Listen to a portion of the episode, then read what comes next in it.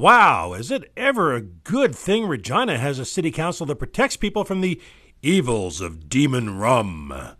After initially looking at opening up a number of parks for legal alcohol consumption in Regina, a number of councillors recently decided mm, the Queen City just isn't ready for that. In fact, some councillors said they actually switched their vote after hearing during public presentations that some people are alcoholics, and this could exacerbate the problem. Newsflash the people who would abuse alcohol already are.